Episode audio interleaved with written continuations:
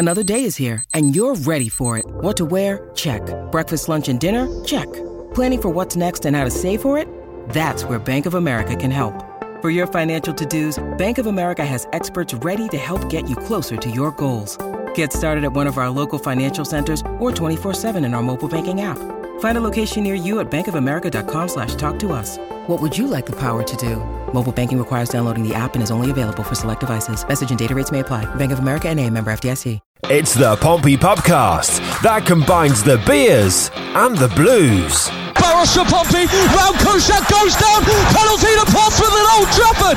Baros tripped by Thomas Kuszczak, who sent off Muntari do the job.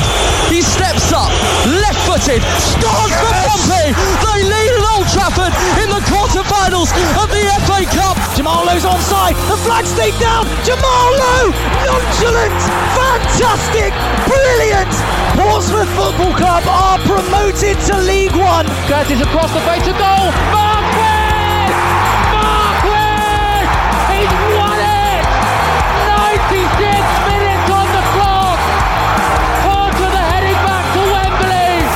This is Three Lads in the Pub.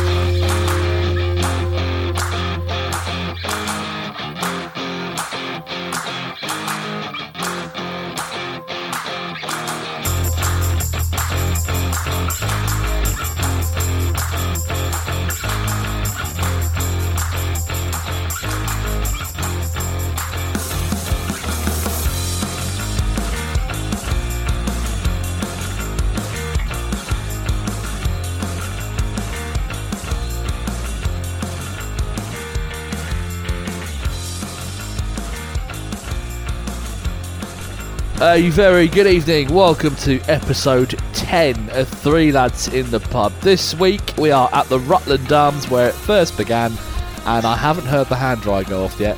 Maybe, jinxed it.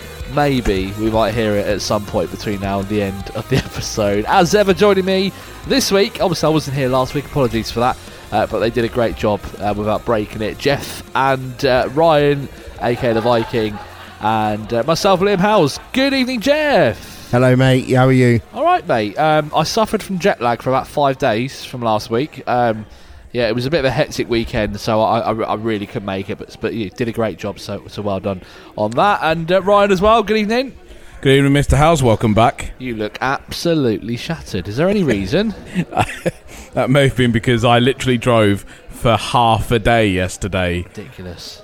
Did you get stuck on the M27 like everyone else, or did you avoid that? No, I didn't actually. I uh, I picked up uh, two mates in uh, Cosham and Portsmouth and drove up via the A3. Uh, got on the A1, and my sat nav went in 177 miles. turn left. Yeah, And I thought, right, I'm just gonna, um, you know, do something with my hands, and it, the car just driving a straight line for three hours. I saw a lot of people after that painful day out, uh, you know, in Sunderland, and the result, and then the drive home, and then they got to near Fareham, and then it, apparently the M27 closed for a while. Yeah. Oh, imagine that! I Um, I literally, must have avoided that for some reason. I would have, I would have cried there and then. Just get out of the car and just walk home. I, I can't. Oh, The only traffic I got stuck in was in Sunderland. getting up the stairs, to the back of the stand. I don't miss going up there and seeing doing that. Do you know, the last time I went to Stadium of Light when I was covering Pompey Live, I actually nearly had an asthma attack by the time I got to the top because it is horrible. Oh, to the top of the press box is even higher. Yeah, And obviously you're hauling all the, the gear up. yeah, and you've Oh, got absolute shocker. and you're going up with Jake Smith, who's too busy taking photos of every bloody corner of the sta- stand, and you're carrying all the gear up. Uh, don't ever change, Jake. Uh, did see him out in New York, by the way. Uh, obviously taking photos of Uh, no, statues. I, I saw him at Sunderland actually. Yeah. yeah, it was good to see him. it was. He's st- still going strong, bless him. Yeah, that was a, a a hellish day. It's it's not a great game when the best part of the the day was uh, nothing happening on the drive there and back. Yeah. Um, well, we'll come to the Sunderland game in a second, Jeff. But obviously, a busy week for Pompey. Two games in the week. A Tuesday ball draw against AFC Wimbledon. I think probably on reflection, a fair result. I think so. Yeah, I, I, I done gaffer for the day in the in the Portsmouth News, and for me, I think on Tuesday the tactics had, had just tweaked slightly. But it just seems that when we're playing teams that play a high press and want to close you down, that we're kind of going a bit more direct. We're going over the top. putting it up to putting it up to the forwards and, and hopefully building from there. But you know, in the grand scheme of things, if you're good at doing Plan A and you you you you you're quite well averse to playing out from the back, building up through the thirds, driving through the midfield, and if that's one of your core strengths, and you, then you should, in my opinion, you should stick to doing that. Yes, you've got to switch it up every now and again, and we'll talk about the Sunderland game where you know probably we should have mixed it up there, but. Walker only just came into the, into the team a few hours before meeting the, the meeting the squad. You, you're looking for looking for those key moments in the final third, and the one natural player we've got in doing that is Michael Jacobs. And I know we'll we'll touch on this later, but he came on five six minutes ago on Tuesday night, and you can see his intent was there straight away. I was a bit disappointed that Williams came on. He- I've always said he, I think he's slow in the transitional play. I just think he, he he's you know his best years are behind him. Danny Cowley referenced it a few weeks ago, and we spoke about this. About they said he played more games than what he expected. Now, obviously, he came on resting Louis Thompson for, for, for Saturday. There's the hairdryer. There it is. We've gone way back to the beginning. The first hair dryer. Fucking hell, is he drying the ocean? However, you, you know, uh, over the course of the 90 minutes, I don't think we've done enough on Tuesday night. What, what are you doing in there? That's why the ice caps are going. Yeah. Your hair looks dry, mate. Um, but yeah, no, you, you're right. And it's di- it was disappointing, wasn't it, Jeff? You know, decent. I know it's only an hour It on the road, but decent following on the road and just nothing to show for it. You know, not for not for the, uh, the the want of trying. The last you, we we said on the on the on the Zoomcast we, we, we called it. We said on the Zoomcast what Pompey team's going to turn up. Is it going to be?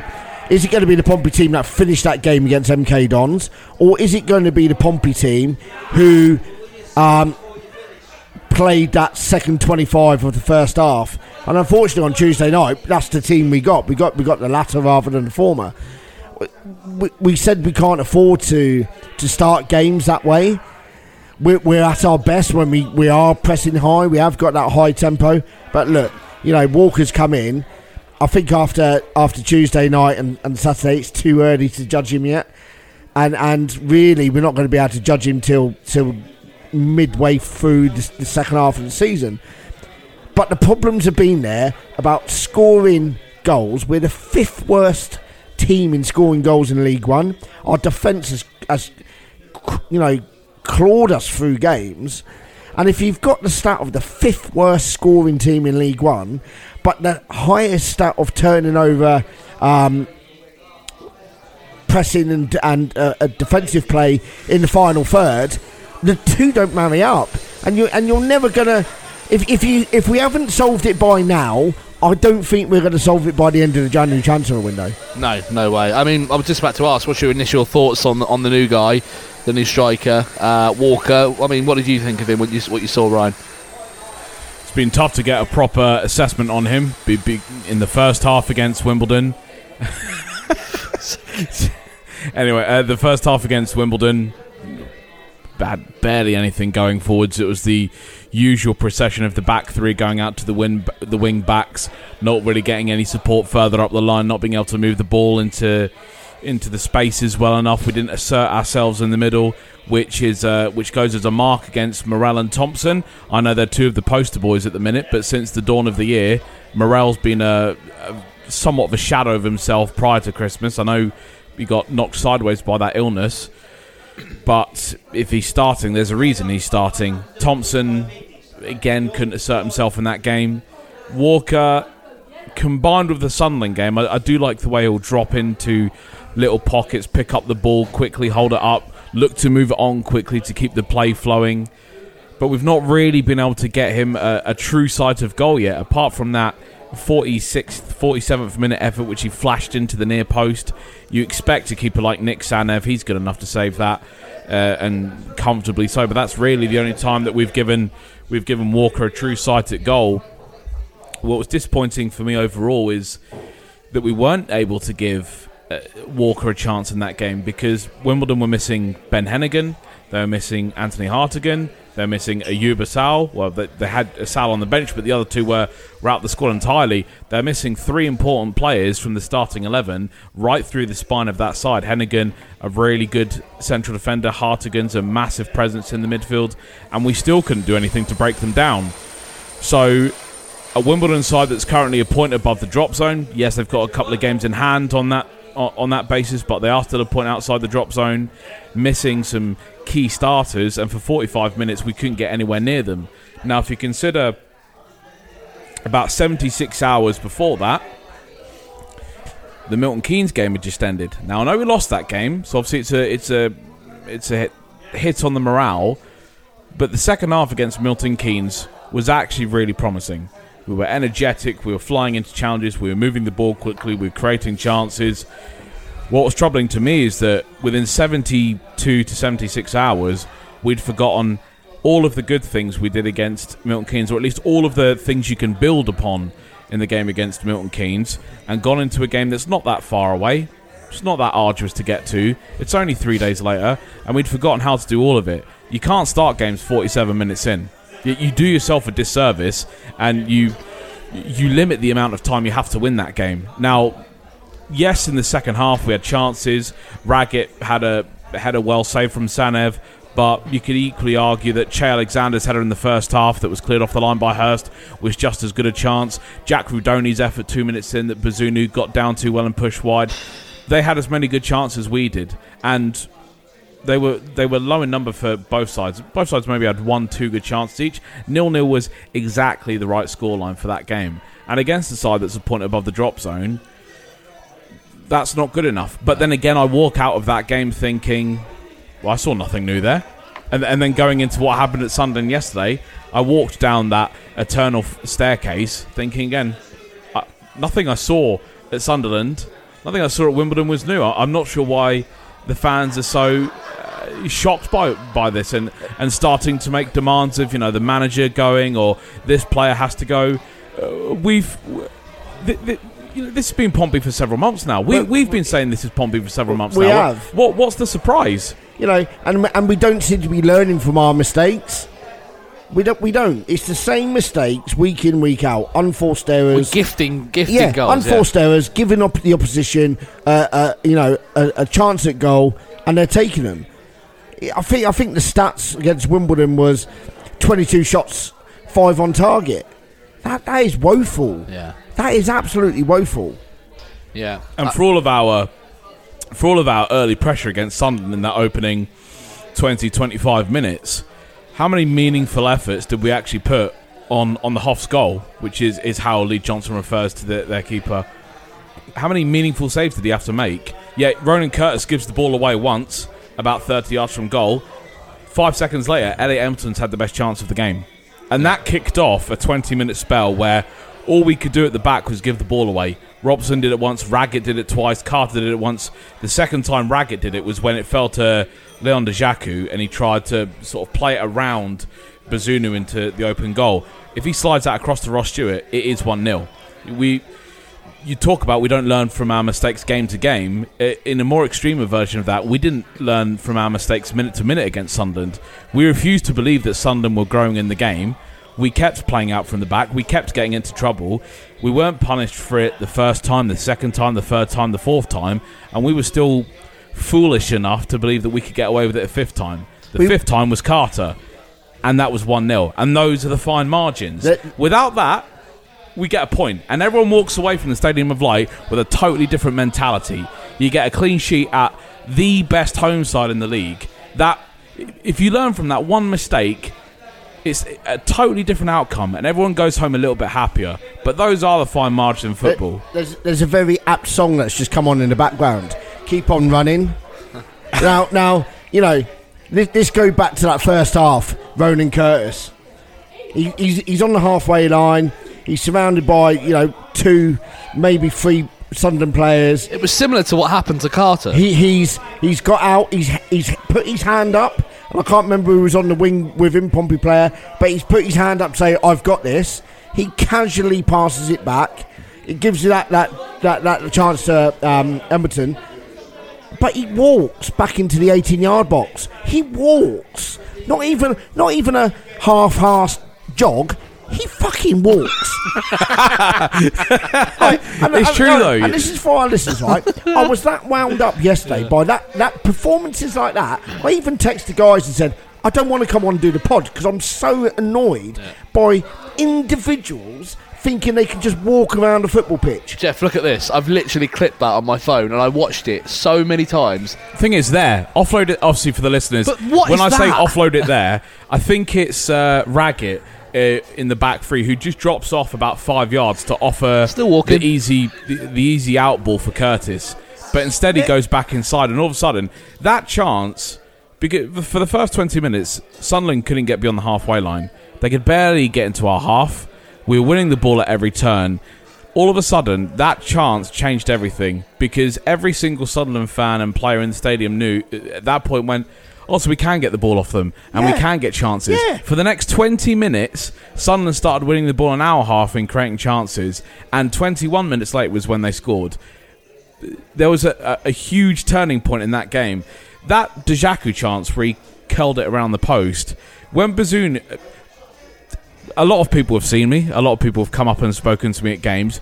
Y'all know what I look like. I'm like a Portsmouth Danny DeVito. Pro footballer, I am. Pro footballer, I am not. But the moment b- before Raggett had even picked up the ball, the moment Bazunu opted away from going to the two players to his left hand side and went to Raggett on the right hand side in a in a small pocket with Dajaku closing in on him. The moment Bazunu kicked that ball before it's even got to Raggett's foot, me, Pompey's Danny DeVito, fucking in the in the loading hatch on the International Space Station because Sunderland's way ends that high. The moment he kicked that ball, went nope, we're in trouble. Don't do- I can't believe you've done that, Baz. And then Raggett, you've got the insurance ball, just hoof it down the line. Just go down the line with it. Turns aside, dispossessed. Now, I myself, you know, I myself can see that from a mile away. Literally a mile away.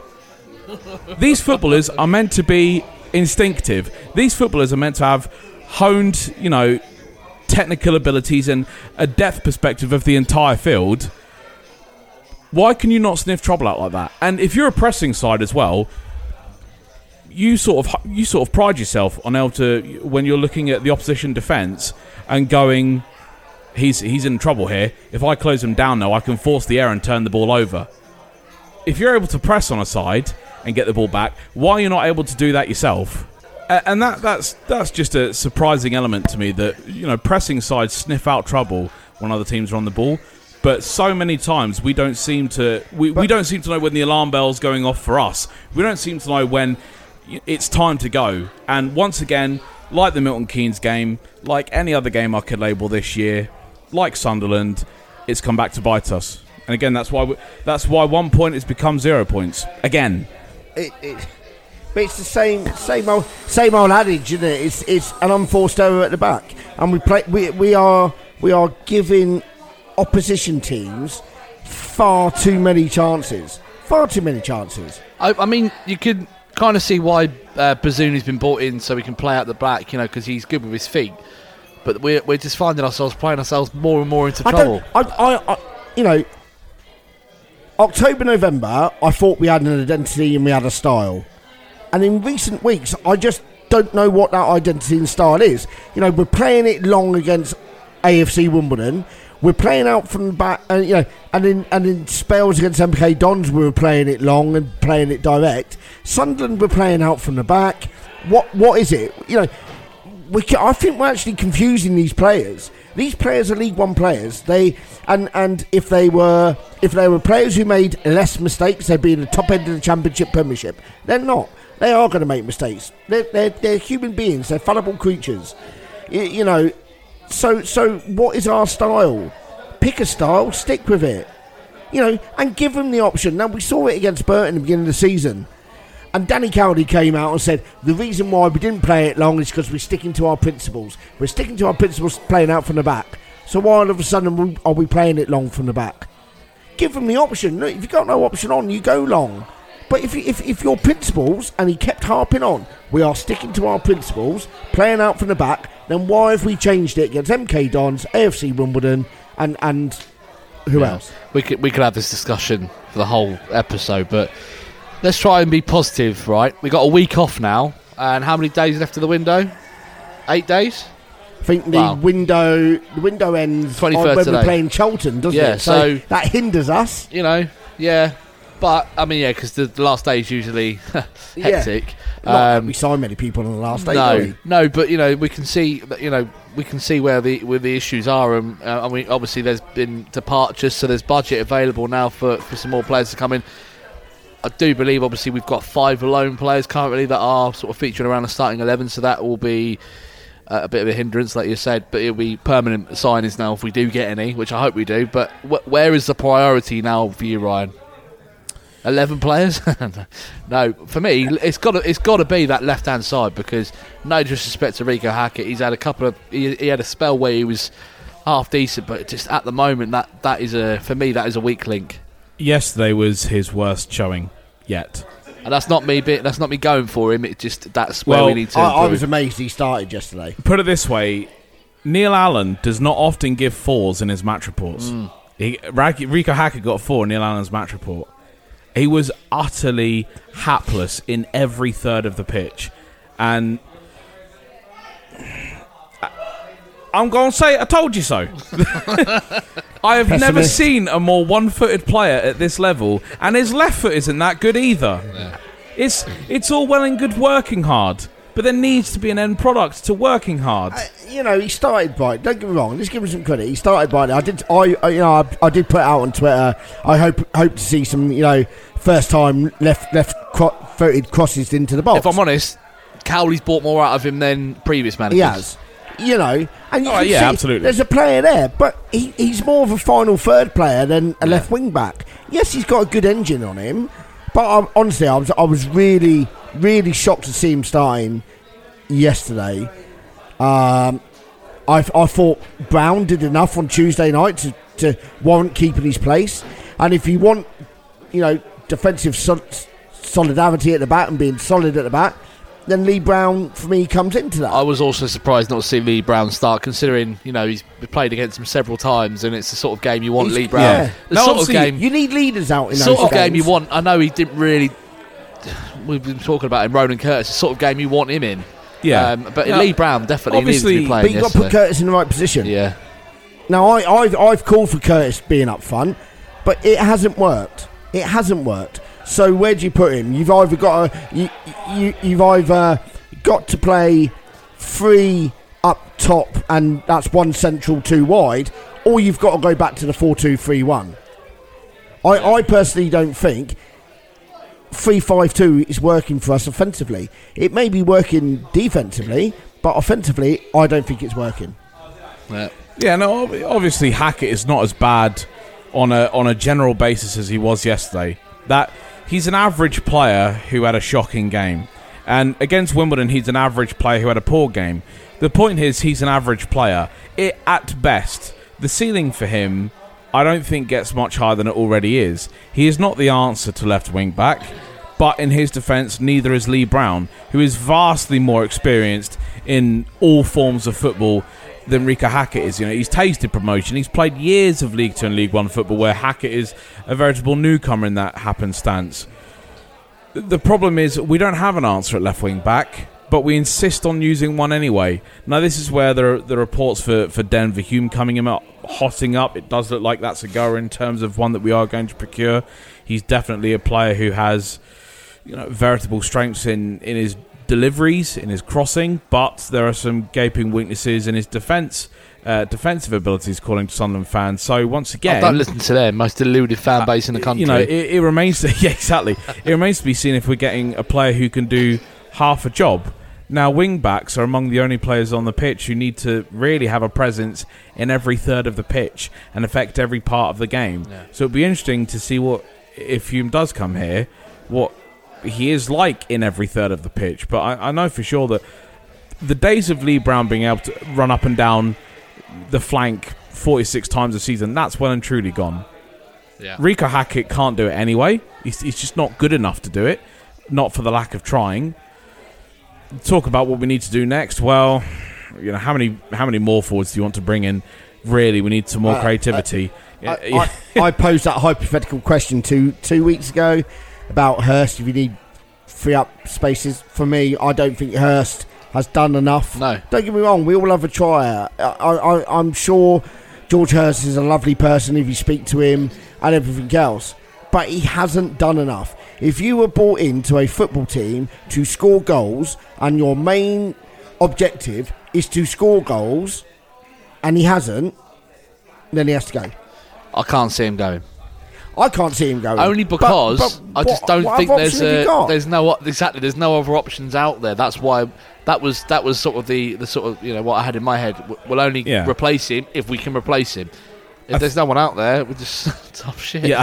no, it's it's, so, It's like the old saying, uh, "How many, you know, how many people does it take to screw in a light bulb?" It's like how many Portsmouth forwards does it take to score a goal in the league? you know, Which so so so if the problem is creating goals, if the problem is creating goals, who is our most natural player we have got playing behind two centre forwards to create goals? And that is Michael Jacobs. Yeah. I do not know what that guy has got to do. Now I know earlier earlier episodes we joked and, I said what Danny Cowley said about Jacobs about doesn't think he can press, doesn't think he, he you know he he would close down opposition and all that. But if you are struggling to create chances and you've got someone on the bench who can create chances, who can create that final final ball into the box, can ping it out left, can ping it out right, you've got to bring him in and go, do you know what? We put someone else in there who can do that running I'm gonna- and can do that pressing. I'm going to throw something in here. I totally agree with you. However, the times that he has been given an opportunity, he hasn't done it. It, if, it seems to me like he's been on the bench. You know, he'll be on the bench for a few weeks, and then he'll come on and and, and steal the show. But for me, when he gets the opportunity, he hasn't just hasn't cut it for me. I think the I think the question surrounding Jacobs is when it came to his opportunities in the autumn. So the cup games, the the, the occasional sub appearance, he had the look of a man that was phoning every minute of it in. Just didn't want to be here anymore. The Michael Jacobs that has come in since November, December ish this year, I don't know what on earth he is fighting for, but you can see the fight in him. He came on in the 78th, uh, 70, yeah, 78th minute yesterday. He had Pompey's only shot on target the second half, and he put the bo- the corner in for Hurst for that late chance. Really good opportunity that didn't even get on target. So he provides the old saying that every team always gets one last chance to rescue a game. Jacobs put it in there. Jacobs gave us that one last chance with the corner, and again, only shot the second half. The question is now, why isn't why isn't he playing every game now? The maybe a devil's advocate answer is, can he? Is he able to play every game? Is he able to play 90 minutes? Because we all wax lyrical about Louis Thompson, but how many 90 minutes does Louis Thompson complete? He's he's off after 65 because he's gassed. Is Michael Jacobs a, a similar player in that respect? Can you expect him? I think he's more of an impact player than a, than a No, starter. I and don't I'm not, you know, confirming that this think is the is. case, but there's got to be a reason that he is one of oh, Pompey's sh- more. Oh shit! Look what I've done. Of course, I've seen the Rutland. there, there, there's got to be a reason why, despite the impactful showings he makes, and despite adding a bit of vim and vigour to this side late in games, there's got to be a reason he doesn't get the starting nod. Now, I can only theorise Fitness. that it might be because he's not fit enough. And if that's the case, if he's not fit enough, then you can't build a team around that. You can't build a team around a guy that can only play 60 minutes. He always lets cream crackered after 60 I'll, minutes. I'll, I'll go back. I'll go back to my comments and. It, oh god! Put the hair dryer on. Put the, put the hand dryer on. I'll go back to my comments at that in, in uh, uh, an early episode. Danny Cowley said Michael Jacobs was uh, six weeks behind everyone else in pre-season. Said he doesn't think at at the time he could play the pressing game. That's not in his locker. And and all right, he's now had three three and a half months on enough time to get his fitness levels up. Now, he may not last 90 minutes, but you'll get 75 out of him, bit like Lee Brown, you'll get 75 out of him. If we are so dominant in the first 20 35 minutes, I'm sure Michael Jacobs can set up one or two goals in the first 35 minutes to say, do you know what? 55 minutes, you're coming off now. You're coming off now. We got we're 2 0 up. We've got something to build on. You've done your you job. can't argue with that. Uh, you rely on our forwards finishing those chances, but, but yes, the point still you- stands that yeah. you would think, yeah, you would think that if he can have that creativity in the last fifteen, then he could do it in the first fifteen. Where And we're the most and strongest. Pompey, Pompey can get, actually get on top of a game for once, rather than be chasing it in the remember the days half. where we were uh, literally passengers in the first half of a game, and then the second half we always came to light? That was well, we, few- we do it in. Uh, we've gone back to being a, an utterly schizophrenic side now. Yeah. The the EFL Trophy game against Exeter, we were a trailblazing experience in the first half, and we were against Sunderland yesterday. But there have also been games this season, Cambridge away both times, uh, Wimbledon away, where we've been absolute non-entities in the first half. Which, whatever it is now, we resign ourselves to the fact that we will only be present for 45 minutes of football. And if you correctly figure it out, you can join Westwood in his crew by joining in the second half and not missing anything. Yeah. Um, uh, just just while we're talking about the squad and stuff like that, lads, uh, I forgot that I put a poll on Twitter because I was a little like like everyone, I was a bit disappointed after the game yesterday, um, and, and I put a poll up just simply asking, since um, obviously Pompey won League Two, do you believe that Pompey have gone backwards on the pitch? Five hundred votes, eighty-six percent of people say yes. That's a lot, isn't it? I, I actually think you could uh, take this even deeper. So if you take, let's say for next week's episode, you take Pompey starting 11 from Sunderland, and then you make a 3 5 2 or 3 4 1 2 out of the players used to win League Two. Do a position by position, uh, uh, you know, comparison. Have Pompey upgraded? So is Gavin Bazunu an upgrade on David Forde? No offense to Fordy, but yes, fair enough. yeah. but is you know Hayden Carter an upgrade on Matt Clarke? You know things like that. If you go to a man one to eleven, I th- and we put a poll out every day on Twitter saying right, 2017 We'll versus 2022. Let's and we can talk about the results on next week's podcast. I think Yeah, if we do do a one to eleven I already know what's coming. comparison, I think you'll get a much more in depth look at. But I still think people would say, well, yeah, you know, Jamal Lowe's better than Ronan Curtis, etc. Uh, Well, he is. yeah, Well, he yeah, is. and uh, uh, but uh, I, I do think there'll be a couple that go the other way, where X player is You know, but I reckon that's Ronan on the hand drive. Yeah. He's- he's- I, I, I said it. I said it early on in the season. But then again, Jamal Lowe in that 2017 season, apart from Notts County, he was still in the he in, was in his raw early. talent, he? You know. So you'd have to ta- you'd have to take Jamal Lowe in that season, not Jamal Lowe as you.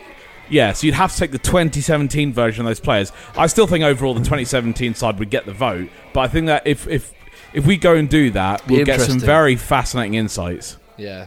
By the way, I'd never rated David Forde. Sorry, he had a good defence in front of him. Anyway, controversial comment out the way.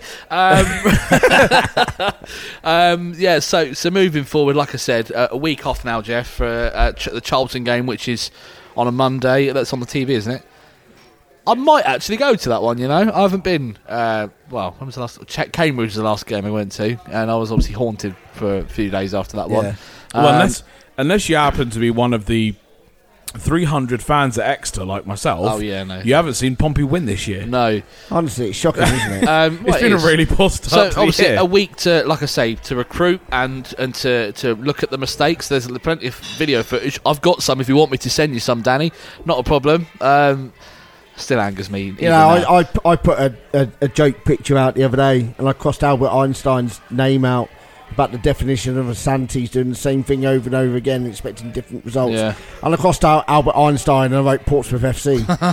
Be- because it is. It's the same week in, week out. It's the same mistakes. It's the same outcome. but uh, it's the same everything. I'm, I'm sure if, if I'm, you know, going back to what I said about obviously having a week off, I'm sure Danny will probably be happy we've got a week off now to. Yeah, it, to it- work on the it- it- mistakes. It, it does. It, it does give him more time.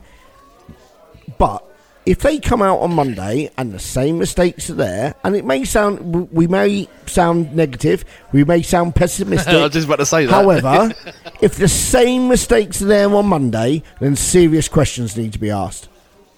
You've And got thi- to change this it is a up. heavily flawed Charlton side you- as well. you- yeah, exactly. We we said last week. I reckon over these five games, we'll be lucky to get five to seven points. We've got one so far. Cheers, Jeff. So, so but it's As I, reality. well, as I said on Zoomcast, But there- there- there's a realistic possibility we leave the double away game week of Wimbledon and Sunderland with zero points. We're one point away from that being reality. It's not pessimism if it's fucking true. Exactly. Are, are we watching? Are we watching a totally different Portsmouth tie? Now, I got loads of grief yesterday about because I said you know George Hurst wasn't good enough. Yes, I was annoyed. Yes, I was pissed off. But the, the answer of "but he nearly scored" is not an Yeah, answer. It's the people It's saying. an It's the people saying, "Oh, you've got an agenda, and you you want them to be crap." No, I don't want to be crap. I drove for twelve hours yesterday, seven hundred miles. Jesus Christ. The A1 was full of salt and shit Yeah. that was all over my car. I had to go to the car wash because I drove to Sunderland and back. I don't want Pompey to fail. I'm fucking exhausted. I want them to win I- the game. I nearly got killed in a mortar explosion in Iraq because of Portsmouth and Herman Robinson. You know, if I if anyone wants Portsmouth to succeed, it was my me. agenda is wanting Pompey to do everything possible, but that doesn't stop me from seeing what I see with You my know, peepers. I, I ran through I ran through a cookhouse of mortar explosions going off outside to celebrate with other Pompey fans whilst explosions were going off whilst, whilst Herman Robinson had scored. Meanwhile, we're watching, you know, a Blackburn loney give away a give away a needless goal while I'm having a chat with the Hubble telescope. Anyway, Uh, anyway, on, pessimist. yeah. uh, so if you've just tuned in, you're listening to the Pessimist podcast uh, each and every week. Um, dub and din of the week. This should be interesting. Uh, let's go back to Wimbledon, shall we? Straight away for din of the week. yeah, we're, we've locked up. should do double din first. Uh, we'll do din. Uh, we'll do dub. Sorry, Go on Uh. I need to fit, remember I want to give a shout out to Yeah, uh, let's do some Jordan. Shout-outs. Jordan at Wimbledon, who was so infused about seeing Ryan and I there. I think we made all these Christmases. You know, we are Z list. Z, We're, not even, we not even Z literally list. We're the double Z list. ordinary blokes you could ever wish to meet. I had Boris And Johnson We've come up still to me got in the- people. Yeah, you've got Boris coming Yeah. up to you. Yeah. Yeah, that was funny. But yeah, no, Jordan was Jordan was good uh, good value for his comments at, at Wimbledon. Yeah. As is everyone else who comes up to us goes, "It's you off the podcast." yeah, okay, yeah, thanks. Wanker. Um, dub. Uh, collective awards to the fans because so far through 22 days of this year we've had four midweek away games and the longest trip of the season in 22 days of the same year. It's an absolutely honking way to start a year. I'm not on about the performances. I'm literally on just about the fixture schedule and the fact that we're constantly on the road constantly in the dark constantly racking up these miles I think the fans just get a dub for the fact that we've got a rearranged Tuesday away game at a really awkward Wimbledon location, and we still packed it. We had to go all the way to Sunderland a few days later, packed it, to watch a third tier, bang average, mediocre, underwhelming Pompey side. the, fa- the fans get it, you know. They, you you, can't can't, argue that. question the love when they are doing this Yeah. and they they're still going to Oxford in a couple of weeks. They're still going to Crewe. So a double away game week where we've got you know that ten game unbeaten run is well behind us now. We're a shadow of that particular streak that helped us up the table, but they're still going in Yeah. large numbers and still still singing their hearts out. You know, at Oxford's full-time just ye- sold out. Oxford sold out. Yeah, At full time You yesterday. Oh yeah, going yeah. Ticket sort for that. At full time yesterday, the the lads, you know, and Cowley looked up to the away end. They were clapping, and the the roar of uh, you know Carnaval de Paris was deafening. Yeah, the the fans just don't give up on this club. They, they can they voice their opinions, and sometimes we disagree on some of those opinions, but they're still there. Yeah. A- and therefore the fans get dub. Yeah. Din of the week. AFC Wimbledon. Yeah, I agree. I, do you know, just before you by get all into that, by all means. I'm going to throw a little bit of a, a last minute um, nomination in there. And Jeff, I'm not sure if you know about this, but a good friend of mine and Ryan, his name is actually Jordan as well. So uh, you obviously talking about, and this is a different Jordan. This is a great contender. is- actually, Is This this about his headband? no, no, no, No, no, no, This no. is worse. Jordan, uh, who he goes to every single game, home and away. Um, he, he travels up and down the country. Uh, yeah, yeah, you know what's coming. Uh, obviously, weekend in Newcastle. Everyone went out on Friday night. It's one of them. Jordan, yeah, that's his famous famous one of them. last words. Just one of them. Everyone's everyone's had a beer. Uh, everyone's had a drink. Um, Jordan decided to go a little bit over the top, uh, and let's just say he missed the game. Oh. Yeah. Train up, hotel in Newcastle. sends a picture uh, fourteen fifty seven, three minutes before kickoff, and he's in the toilet in the hotel in Newcastle. Missed the game. Missed the game. What an absolute! I did see his antics on Twitter that night. They were. They I were mean, quite that's got to be a contender, but I get, I get what you're saying with the next bit. Uh, but I think we'll, I think we might even give a joint dinner of the week because Jordan, that is a good effort. Yeah, To go all the missing way- the longest tre- the the trekkers season. He had yeah. a good night out though. Uh, wow, I, I think he's he's still From that which regretting he remembers. Do you know he's only just got home? Yeah, they got the Uh, train you back know, we're- today. We're recording this at seven o'clock on Sunday. They've only just got back. Imagine that. But he had a good night, apparently. Um, but yeah, Jordan, I'm going to give you a, a- a part of the dinner of the week. We'll give a joint one this week because Ryan's going to top it with this.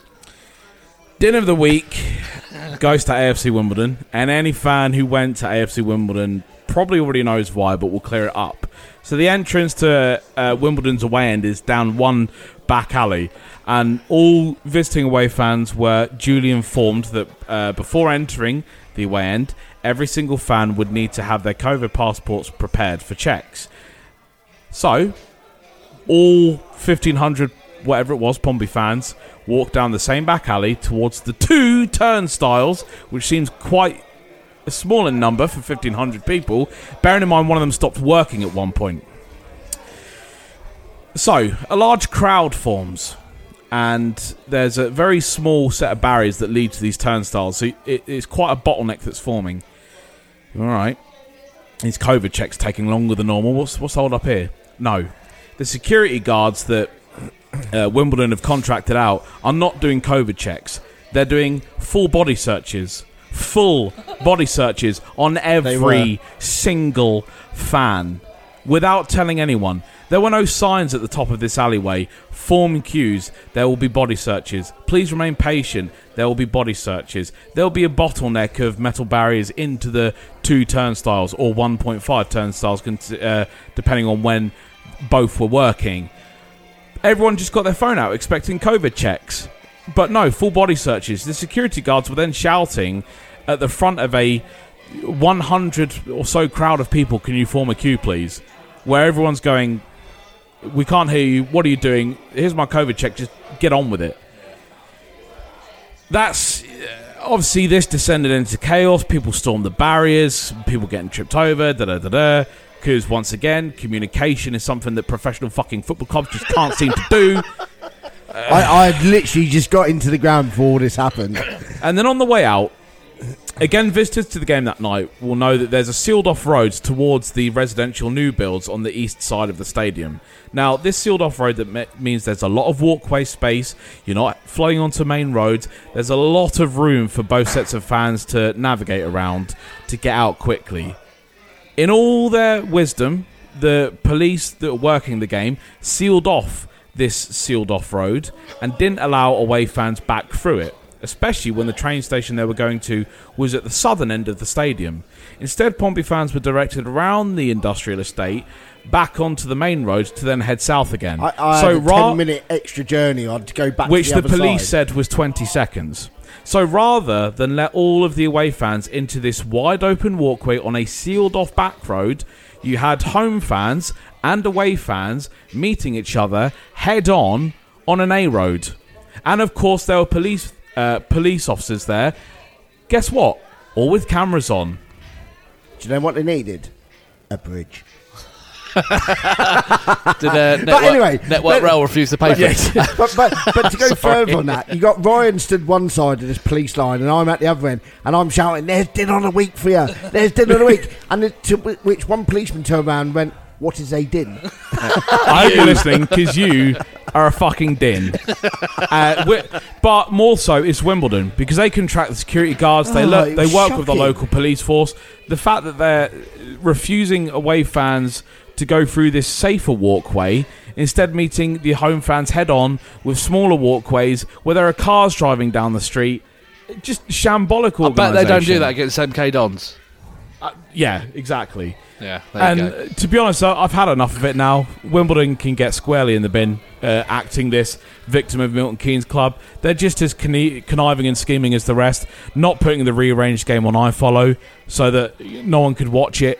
Uh, I'll have you know that getting to London on a Tuesday night is difficult. Yes, I still went, but there are a lot of fans who can't make such games. You put it on iFollow, especially if it's rearranged from a That was piss poor, original game. Yeah, so Wimbledon for being totally Tim Pot. tin pot, useless, deserved in of the week. Jordan somehow misses out. Yeah. But We'll, we'll give him a we'll give him a mention anyway. So AFC Wimbledon Dins of the week. Uh, Jordan uh, Jordan Webb on Twitter. Search him up. Uh, look at the post. It was brilliant. Um, a close second. I saw definitely. one shocking picture of him with Oh, some old age pensioner on his Yeah, knee. he's just he's he's, he's a great laugh, Jordan. Um, but yeah, so imagine going all the way to Newcastle and missing the game. Absolute numpty. Uh, but there you go, Dubs and Din of the week. I love that feature. How much does that guy piss every five minutes in the toilet? um, right. welcome to Free Lads in the piss. Uh, let's let's sort of preview that Charlton game. I know we've briefly spoken about it, Ryan, but um, I mean, on the TV, never really. I don't want to jinx it. Touch wood, we never really do well on the TV. How, how are you shaking your head there? How, how are you really, feeling? we never really do well at football, but What What are your thoughts going into that game? Obviously, a week away now. you get a week off. Uh, we've had quite a, an interesting start to the year. Constantly on the road. We've played on a Friday, a Monday, a Tuesday. Yeah, we've we've completed all seven days of the week already. You finally get a blessed week off to bed in Walker a bit more, bed in Carter a bit more. It should be a week in which other players join the club. Again, going back to the reports of Denver Hume, it's a good week to get your squad back on the training field because like we said, uh, you know, Jeff and I on the Zoom cast last week. Yes, three weeks three weeks away from football is a, is actually a, a long time during the season, but footballers are instinctive, and you know, after a little bit of time off, it is like going back and, and riding a bike. Essentially, you've got to wonder why a ten game unbeaten run has been so abruptly ended by not playing for three weeks. Uh, no, no great meteor smashed into Portsea Island. and You're on the turned edge our of Sunderland, upside down. but you have to question what happened in three Yeah. weeks to con- turn this side that hasn't lost in ten COVID. games. All of a sudden, to being a side that scored one goal in four league games COVID. This year. It, it- you know, this is this is game. game what has happened in that time? Ah, well, you know, Romeo's off of it. He seems to be off of it. Morrell seems to be off of it. It's just, it, it's, it's I don't know. I don't know what the answer is because it's it's not for the one of trying, and they just seem they just seem. It's like pre-season, and we're, and we get finding our groove again. Mm. Whether, whether it is that tweaking tactics, whether it is that change in formation. Oh, maybe I joke about it. Maybe it has. Maybe COVID has had an impact. I'm. I know I'm just Well, making Joe Morrell came but- out and said he was quite quite bad there. it. Against MK Dons, Williams looked shot after 30 minutes. He, his Father legs time. look like they've gone. They really Did you see do. my comparison of him and Charlie Daniels, by the way? yeah. so, you know, I said Father time. we referenced it earlier. You know, five pay, five points out these these five games, and then we go into a better period. And we talked about it last week, Ryan, didn't we? He said if we can stay within touch and distance of the playoffs, we've got a chance. We're down to tenth now. We, we, yeah, we may have one game in hand on some of the teams around us, but I'm not seeing enough development in that final third to say we are going to get into that top six. I think a lot of people are accepting where we are now as where we finish. Uh, should we get some comments from the uh, from the fans? Jake Myers, who but before I read this, uh, he's a regular com- uh, contributor to the uh, to the podcast. Was on the Express while we were there as well, but he was caught up in that fiasco at AFC Wimbledon, and they were put into the home fans, Yeah, I- I read some and then he fans walked were- around yeah. the ground, and then and they got they got abused for it from the, the people that put them there. Shocking. He did. He did say that they, they come and found him afterwards They did, and apologised. but that's poor, That's not the point. They took the tickets off and put him in the put him in the home end, and expected them to Yeah. sort themselves out. Yeah. Uh, Jake says, I genuinely can't remember this, and I hate agreeing with Jake. I hate agreeing with him. Sorry, I genuinely can't remember the last time Pompey put in a good performance. I like Cowley, He talks a good game and says the right things. However, his words aren't translated to the pitch. As poor as things were under Jackett, we've not looked as much of a threat in the league. God, I hate agreeing with him. I'm trying to think of the last good 90 minutes that Pompey put in. And the closest I can come at this stage is probably the Wick, uh, the victory at Wycombe. in terms of a resolute, determined display. Obviously, you don't always have to be technically brilliant, but it's all about being competitive in all stages of the game from minutes 1 through 90. And against Wycombe, yeah, there were times, but Pompey missed up things technically. But throughout the entire game, there was a constant presence in every third of the pitch. There was a constant threat of, oh, you know, Pompey could score, or, or they look like they're matching Wycombe every step of the way. And that's what you want from 90 minutes. You don't want, you know, total Premier League football. You just want your side to be present. You just want your side to look like they can do something. That's probably the last time uh, that we've looked like uh, we've done that for 90 minutes. It's probably Wycombe. The question to ask is, when was the time before that? Yeah. So you know, Wycombe was what November. That's already two months and, ago. and that kicked off. That kicked off the you know that run of games. My question would be, where do we see our next good performance coming from? Well, hopefully- that's that's the bigger question. Hopefully, summertime before the end of the season. But but but where? Yeah. P- pick a game where where you can na- nail no nail it down and say that is the game where we are going to reinvigorate the season. I don't think you can't. You look at the fixtures. Yeah, there's teams in there. You go, yeah, we should be beating them. But you you, you look Charlton. We've got some tough games coming up. we do, I'd, I'd expect. I'd and we're ex- playing tough games I'd now. expect. I'd expect us to beat Charlton. I think we get a draw at Oxford at best, and then we go into Burton.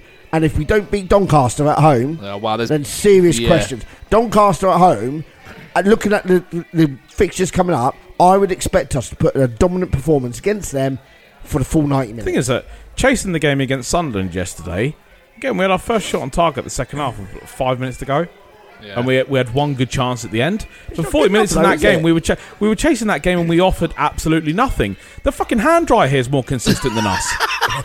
Uh, Matt Lowton. We learnt nothing about yesterday, which is both frustrating and encouraging. The building blocks are there. We just need to sign a creator or place faith in Jacobs. An upgrade on left wing back also essential. Morrell too good for this level. Romeo and Raggett both excellent. Harness tried. Uh, this is one for you, Ryan. Ryan talks a lot about ceilings. Has Reeco? We sort of spoke about this earlier. Has Reeco reached his? His steady progress seems to have dropped off as late. I don't like digging out individuals. He seems to offer us very little, though. I was surprised to see him straight back in. I know you've sort of touched on that, but uh, uh, you know, to answer his question there, has he reached his for you? In, in terms of where Reeco develops as a player, there just needs to be some kind of technical progress. That there's a player that doesn't fear going at anyone. You know, line up any player in the league and say, right, I'm going to have a crack at you. The problem with Reeco having a crack at him, he's scared of his own body. He is absolutely terrified of that right foot of his, and it's at this level. This isn't pre-season where players like Gatton had me shine. You don't get three or four seconds to to bring the ball in, pick out what you want to do with it, and then you know enact that action.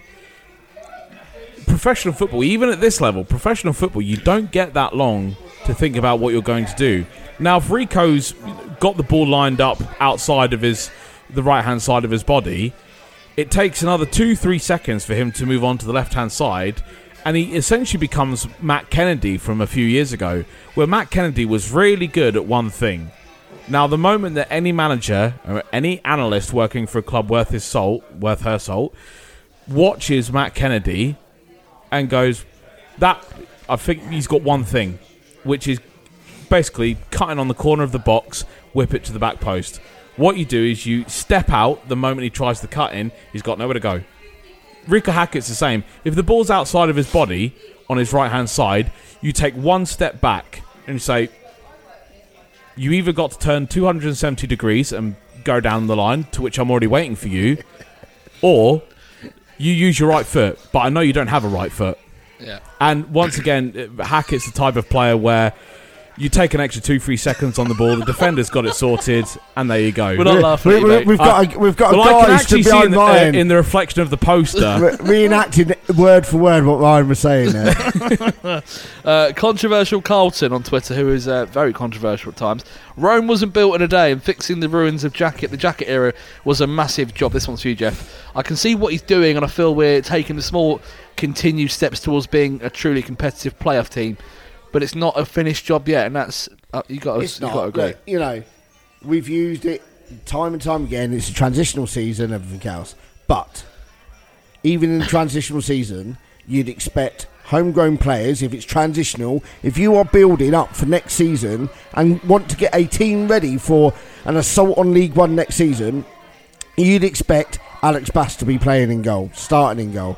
You'd expect your own players to be starting. When I say own players, I don't mean players through the academy. I mean players you are buying to bring into this club, ready for for uh, uh, an assault next season. Not relying on loan players. Yes, you've got to bring loan players in because you know Danny has said said it time and time again. The market is very good in loan players, but you are developing a loan player for another club. How is that transitioning us in preparation? Don't say that word. But how how's it how's it getting us ready for in preparation for an assault on League One next season when half of that team, five of those starters are going to be gone. You've got bringing another five starters in, so therefore you're starting the process again. Yeah. This is not a transitional oh, season. Oh, Jeff! It's not. so we've got to stop using I'm it. bored of hearing it. I, We've- what's we- the word Ryan kept using at the start of the podcast? What was that he kept saying? I can't Poison remember. chalice. Poison Yeah. chalice. Them two words You are know, banned. But it's, we cannot we cannot call it a transitional season. We head can't. It's not a transitional No. season because a transitional season is you're bringing in players ready for an assault. yes, next, we're next exactly, exactly, and that's what's annoying me. I'm bored of hearing it. Stop using the th- the phrase transitional season. It ain't. Um, This is a finished season. yeah, It is. Yeah. the season's We're over. literally waiting for summer. yeah.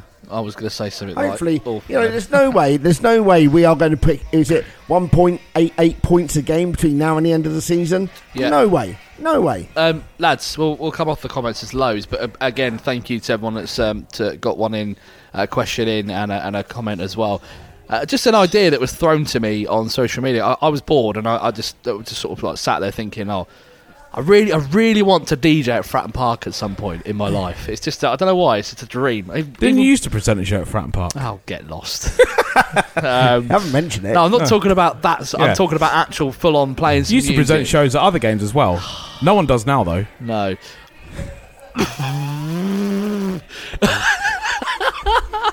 Moving swiftly on for that. Um, hmm. you ripped me off now, Ryan. Cheers. right. So what I'm saying is, I think uh, we should we should put some pressure on the club to let me do a set or something outside the ground, fan zone, something like that. Uh, How yeah, good would that be? We, we spoke about this yesterday, didn't Match we? day experience. Said, said match day experience, fan zone, get a beer What marquee out saying? there, get some, get Liam DJ in, you know, get the newsboys in there, Q and A, get us in there, get the Portsmouth News now, four 0 written all over, or get all get all the different podcasters, YouTubers, we need that and all buzz that in outside there. Fratton Get 'em again in because there it's just. Well, the important thing about this is it's become abundantly clear that the work on Fratton Park is just there to keep the doors open.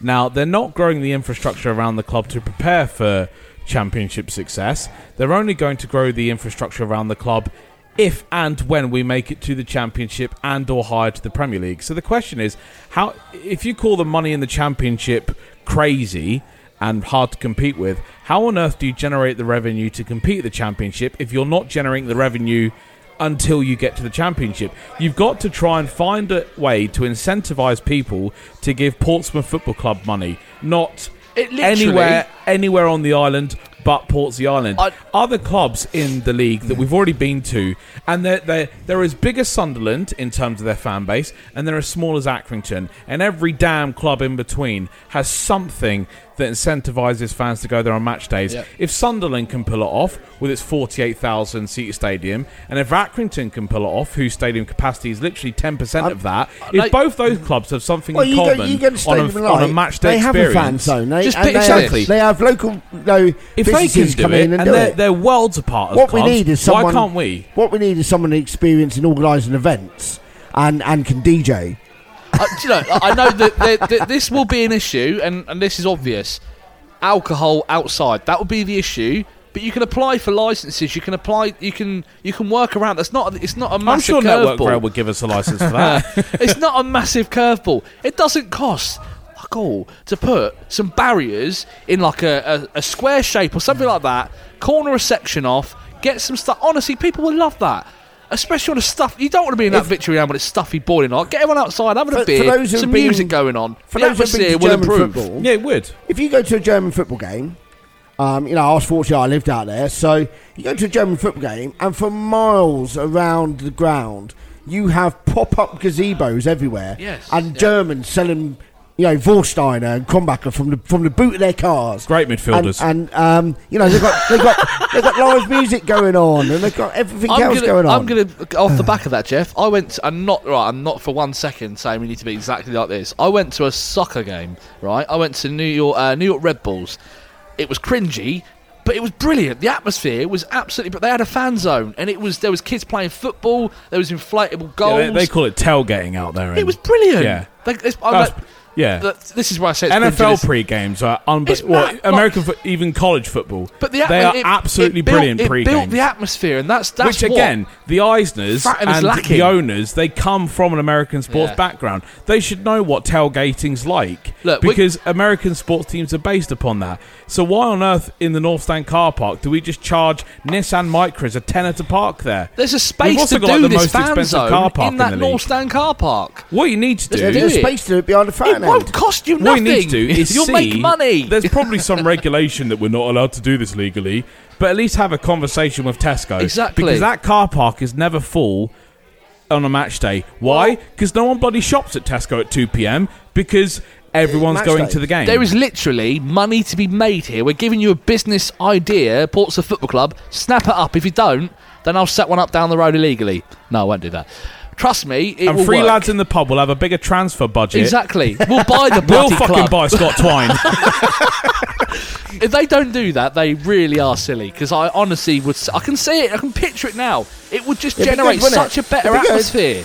The, you know, something for kids going on. Like I say, music going, football. Just, just do it. I mean, we're, we're, we're not gonna lie. We're, we're meeting uh, someone from the club soon. you know, and we're, they- I'm going to they- put this question they to do do this it in, person. They do do it in the EFL because they do it at Stadium of Light. You know, all around the It's ground. hundred percent, hundred percent. They even have a. They they even have They ju- do it at Accrington live Stanley, music don't acts. they? Exactly. That's what I'm Accrington saying. Stanley do it. Clubs is Who are worlds they? apart. Exactly. Sunderland and Accrington. They both have fan zones outside their grounds, and Accrington even have live music every time we, uh, I've been there. Let's before we end this podcast, let's put a poll up on our Twitter and see what the reaction is. So if- fan yeah, if- zone, yes or no? I know, Pompey uh, were to John, put such John thing Tutts on- on on Twitter was was saying about fan zones the other day. yeah. Yeah, let's put And it out then there. oh, let's put out um, fan zone or bandstand. and it, and I think the issue is wider. Yeah, yeah. I, th- I think the issue is wider. Is what are Pompey doing to innovate making money? Instead of having a poxy club shop where you can buy this year's training top for sixty-seven pounds, what are you doing to get people to part with their money for Portsmouth Football Club? What are you doing to go? Oh, that's cool. I'll, I'll part with that. You know. Nike training gear and six pound pies aren't going to cut it from media tycoons. Look You've got to do something to. I hate to say it to commercialise the club, Yep. but that's how you make money. I'm not trying to take business away from the local pubs because that will never stop. People go out drinking from like 10, 11 o'clock on a match day. We Oh, know yeah. that. But if you want to get people at that stadium earlier, that is your answer. Guarantee it. If you don't, then you're silly. So I'm, I'm I'm just looking. Uh, I just done. I just done a Google search of uh, EFL fan zones. Guess what one came up first? What club came up first? Accrington. MK Don. Oh, Jesus. If only we had someone who was at MK Don. Ah, someone in the know, eh? yes. Right, lads. I think we should uh, wrap up there and go and uh, plan our new fan zone. Look, we're definitely going to put some pressure on the right people for that because Okay, we're trying to make the club money. Exactly. You know, this isn't an agenda. This is we want to put money in your pockets. look, To I'll, buy do you better know what? players. Yeah, do you know what? I'll put it out there. Do it, and I'll do the first month for free. I will. Di- I will play some tunes. I'll put the PA system. Every. I'll do it for free. I just want to You see could it call it like I don't know, Pompey Live or something. I, I mean it. I genuinely mean Passionately it. If they do this fan zone, if they get it get it in place, I will prov- I will provide the PA system. I will do it for the first month for nothing, just to prove that it works, and then you can start paying me a fee. There you go. Fair enough. I can't get any more fair than that, can I, Yeah. Jeff? It's a fair point. Thank you, lads. One of my favourite episodes. I don't know We why, haven't because it's been a the terrible week. Oh, You've terrible done it week. again. I know. Terrible drinks. It's gone to my head. And I- Liam was actually excited about his drink earlier because before we before we set up for the show, but I'm trying something new this week. no, I'm not. I'm trying to record it again. But it's got. I've gone for. You went for mango a and mango and It's raspberry not recorder that bad, league. actually. It's nice. How about you, Jeff? I went for a, a Prava. Hmm. Sorry, I was taking a mouthful, right?